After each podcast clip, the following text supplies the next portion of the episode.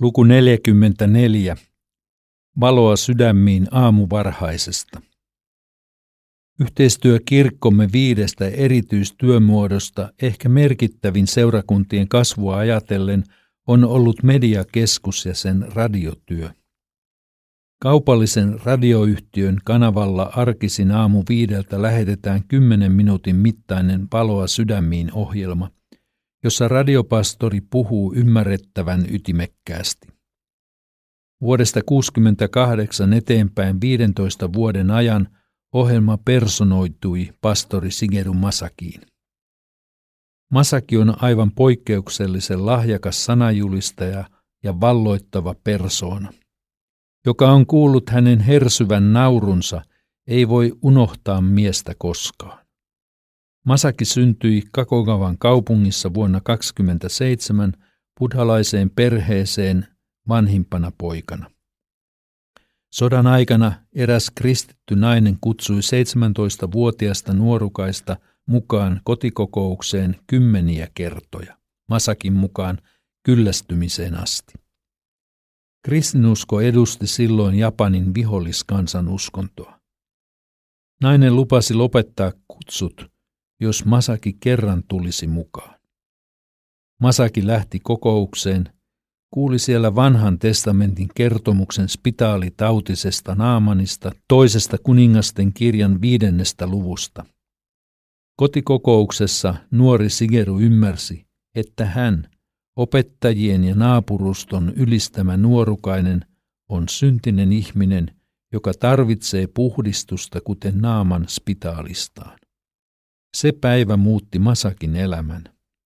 Suunnitelmat sotilasurasta tai lääkärin ammatista jäivät, ja Masaki lähti opiskelemaan teologiaa valmistuakseen kristillisen kirkon papiksi. Se oli kova päätös. Oma äiti antoi tälle hyväksymisensä, vaikka äidin kääntyminen kristityksi tapahtuikin vasta muutama vuosikymmen myöhemmin. Potentiaalisia kuulijoita japaniksi Kokoroni Hikario-ohjelmalla on ainakin kolme miljoonaa. Mutta kuka noin aikaisin aamulla pystyy heräämään ja kuuntelemaan kristillistä ohjelmaa? Yllättävän moni. Puhujan ja kuulijan välille syntyy suhde. Kun puhujalla on sanoma, kuulija aistii sen, saa siitä eväitä elämäänsä ja haluaa avata radionsa yhä uudestaan. Ohjelmia on kolmen tyyppisiä. Puheohjelmien lisäksi on haastatteluja, joissa japanilaiset maallikko-kristityt kertovat tiestään kristityksi tai kristittynä elämisestä. Kolmantena ohjelmat, joissa vastataan kuulijoiden tekemiin kysymyksiin. Kuulijat antavat luonnollisesti palautetta ja ottavat yhteyttä ohjelman tekijöihin. Monet kuulijoista osallistuvat maksullisille raamattukirjekursseille, joita ohjelmissa tarjotaan. Radiopastorin vierailuista paikallisiin seurakuntiin kerrotaan ohjelman yhteydessä ja uusia ihmisiä tulee mukaan kirkon työn piiriin. Paikallisista seurakunnista otetaan yhteyttä kuulijoihin, kun sellaiseen on tarvetta. Syntyy hyvää vuorovaikutusta ja seurakunnat ovat saaneet radiotyön kautta uusia jäseniä. Varhainen lähetysaika johtui yksinkertaisesti siitä, että parempi ajankohta olisi taloudellisesti liian kallis. Vuosien jälkeen tekniikka kehittyi ja ohjelmat ovat olleet kuultavissa myös puhelimitse ja myöhemmin vielä internetissä. Masakin radiopuheista on julkaistu monia kirjoja, joita itsekin käytin omassa saarnan valmistuksessani. Masakin seuraaja Valoa sydämiin ohjelman radiopastorina oli Jossitake Ariki, joka jatkoi samalla linjalla. Olen kertonut hänestä hiukan luvussa 24.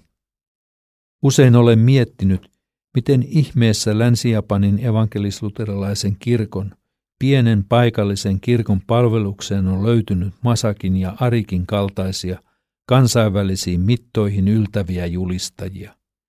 He ovat olleet merkittäviä toimijoita omassa maassaan. Mutta Sigeru Masakille avautuivat vielä laajemmat työmahdollisuudet, kun hän vaimonsa Masaen kanssa muutti Amerikkaan vuonna 1987. Masaki oli kokenut usean vuoden ajan, että Jumala kutsuu häntä toisiin tehtäviin, mutta ei ollut helppoa irrottautua radiotyöstä, opetustehtävistä ja kahdesta seurakunnasta, joista hänellä oli vastuu. Masaki etsi itselleen seuraajat ja lähti kuin tyhjän päälle USAn itärannikolle 80 000 siellä asuvan japanilaisen pariin. Asuntoasiassa tapahtui ihme, kun kuuluisa sydänspesialisti, silloisen presidentti Reaganin lääkäri, kutsui Masakit asumaan luokseen suureen taloonsa. Lääkärin vaimo oli kuollut äkisti ja Masakia pyydettiin siunaamaan vainaja. Yhteistyökirkko löytyi myös ihmeen kautta. Masakit etsivät mahdollista kirkkoa eräänä iltana sopivaksi katsomaltaan alueelta ja menivät sisään erään kirkon avoimesta ovesta. Menossa oli raamattu opetus. Seurakunnan pastori huomasi vieraat ja riensi kysymään, oletteko pastori Masaki? Hän oli jo etsinyt masakeja, koska oli kuullut heistä ja halusi heidän toimivan seurakunnassaan. Masaki kertoo, että itärannikolla asuvat japanilaiset eivät ole siirtolaisia, vaan korkeasti koulutettuja huippuliikemiehiä, jotka työskentelevät japanilaisissa tytäryhtiöissä. Monet heistä ovat kristittyjä, jotka eivät ole kuitenkaan löytäneet paikkaansa amerikkalaisissa seurakunnissa, sillä hengellisiä asioita ei ole helppo ymmärtää vieraalla kielellä. Amerikassa avautui mahdollisuus myös mittavaan radiotyöhön, jossa kokenut radiopastori sai palvella. Amerikan kausi kesti masakeilla kaikkiaan 15 vuotta ennen kuin he palasivat Kakogavaan. Vanhuuden päivät eivät ole sujuneet keinutuolissa, vaan edelleen Masaki on monessa mukana. Hän muun muassa kirjoittaa kolmiosaista elämäkertaansa, jonka ensimmäinen osa ilmestyi 2011. Sigeru Masaki on vierailut Suomessa useita kertoja. Ensimmäistä kertaa kuulimme hänen julistustaan Kuopiossa nuorten herätyspäivillä elokuussa 1970. Olimme silloin Vuokon kanssa viikon vanha aviopari. Masakin tulkkina toimi helluntai lähetti Minni Pölkki, joka teki vaikutuksen eläytymällä tulkin rooliin loistavasti aina äänen painoja ja eleitä myöten. Syksyllä 89 vierailin Masakin kanssa entisessä koulussani Kotkan lyseossa. Masaki nauratti oppilaita japanilaisilla tavoilla, kun siellä sahataan vetämällä eikä työntämällä, kuten lännessä. Raamattua luetaan täällä vasemmalta oikealle, jolloin pään liike kertoo epäuskosta tai epäilystä. Eihän se noin ole. Japanissa sen sijaan teksti on kirjoitettu pystysuunnassa ja luettaessa nyökytellään ylhäältä alas juuri noin, kyllä, kyllä. Japanilaiset ovat Masakin mukaan oikeita uskovia. Sitten Masaki marssi taululle ja piirsi sanamerkin tsumi synti. Sitä hän selitti. Ylhäällä on numero neljä ja alhaalla virhettä, epäoikeudenmukaisuutta tai väärintekoa merkitsevä sanamerkki. Synti siis Japanissa merkitsee neljää väärää ja surullista asiaa. Seuraavaksi Masaki otti esille raamatun ja etsi Uuden testamentin puolelta neljä tekstiä, jotka kertovat synnistä. Ensin, jokainen, joka tekee syntiä, syyllistyy laittomuuteen – sillä synti merkitsee Jumalan lain rikkomista, ensimmäisen Johanneksen kirje 3.4. Masaki avasi laittomuutta oppilaille puhumalla yhteiskunnan laista ja sen noudattamisen merkityksestä. Jumalan laki on annettu kaikille ihmisille samanlaisena, eikä sitäkään saa rikkoa. Laittomuudella on aina ikävät seuraukset. Toiseksi kaikki vääryys on syntiä. Ensimmäinen Johanneksen kirje 5.17. Masaki kysyi oppilailta, mitä vääryys tarkoittaa. Vastauksena tuli kiusaaminen, varastelu, pettäminen, kateus. Hyvin nuoret tuntuivat ymmärtävän, mitä raamattu tarkoittaa vääryyden synnillä. Kolmanneksi, joka tietää, mitä on tehtävä, mutta ei tee, se syyllistyy syntiin. Jaakob 4.17. Masaki selitti, jos joku putoaa mereen ja on kuoleman vaarassa, mutta kukaan ei mene auttamaan, silloin syyllistytään laiminlyönnin syntiin. Lukiolaiset nyökkäsivät ymmärtävästi, ollen aivan ilmeisesti samaa mieltä. Neljänneksi, synti on siinä, että ihmiset eivät usko minuun, Jeesuksen sana. Johannes 16.9. Tämän Jeesuksen sanan luettua Masaki puhui epäuskon synnistä ja kertoi esimerkin omasta elämästään.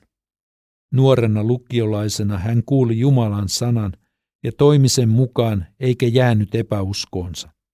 Usko Jeesukseen muutti hänen elämänsä. Kenenkään ei pidä jäädä syntiensä näiden neljän kurjan ja surullisen asian valtaan. Tulkilla oli täysi työ pysyä mukana radiopastorin vauhdikkaassa esityksessä. Mutta Lyseon oppilaat pitivät Masakista ja toivottivat hänet tervetulleeksi jatkossakin. Vuosia myöhemmin keskustelemme tulkkauksesta. Masaki selittää tavanneensa kolmenlaisia tulkkeja, englanniksi interpreter. Interpreter kääntää lauseet ja sillä hyvä – joku tulkki on kuin interrupter, keskeyttäjä, häiritsijä. Silloin on puhuja vaikea pitää ajatuksensa koossa. Mutta kertoo hän tavanneensa sellaisiakin tulkkeja, jotka ovat kuin improver, kohentaja.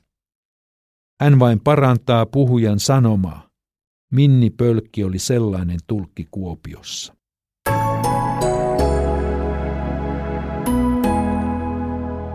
Kustannus Oy Uudentien Japani yllättää yhä uudelleen lukija Seppo Vänskä.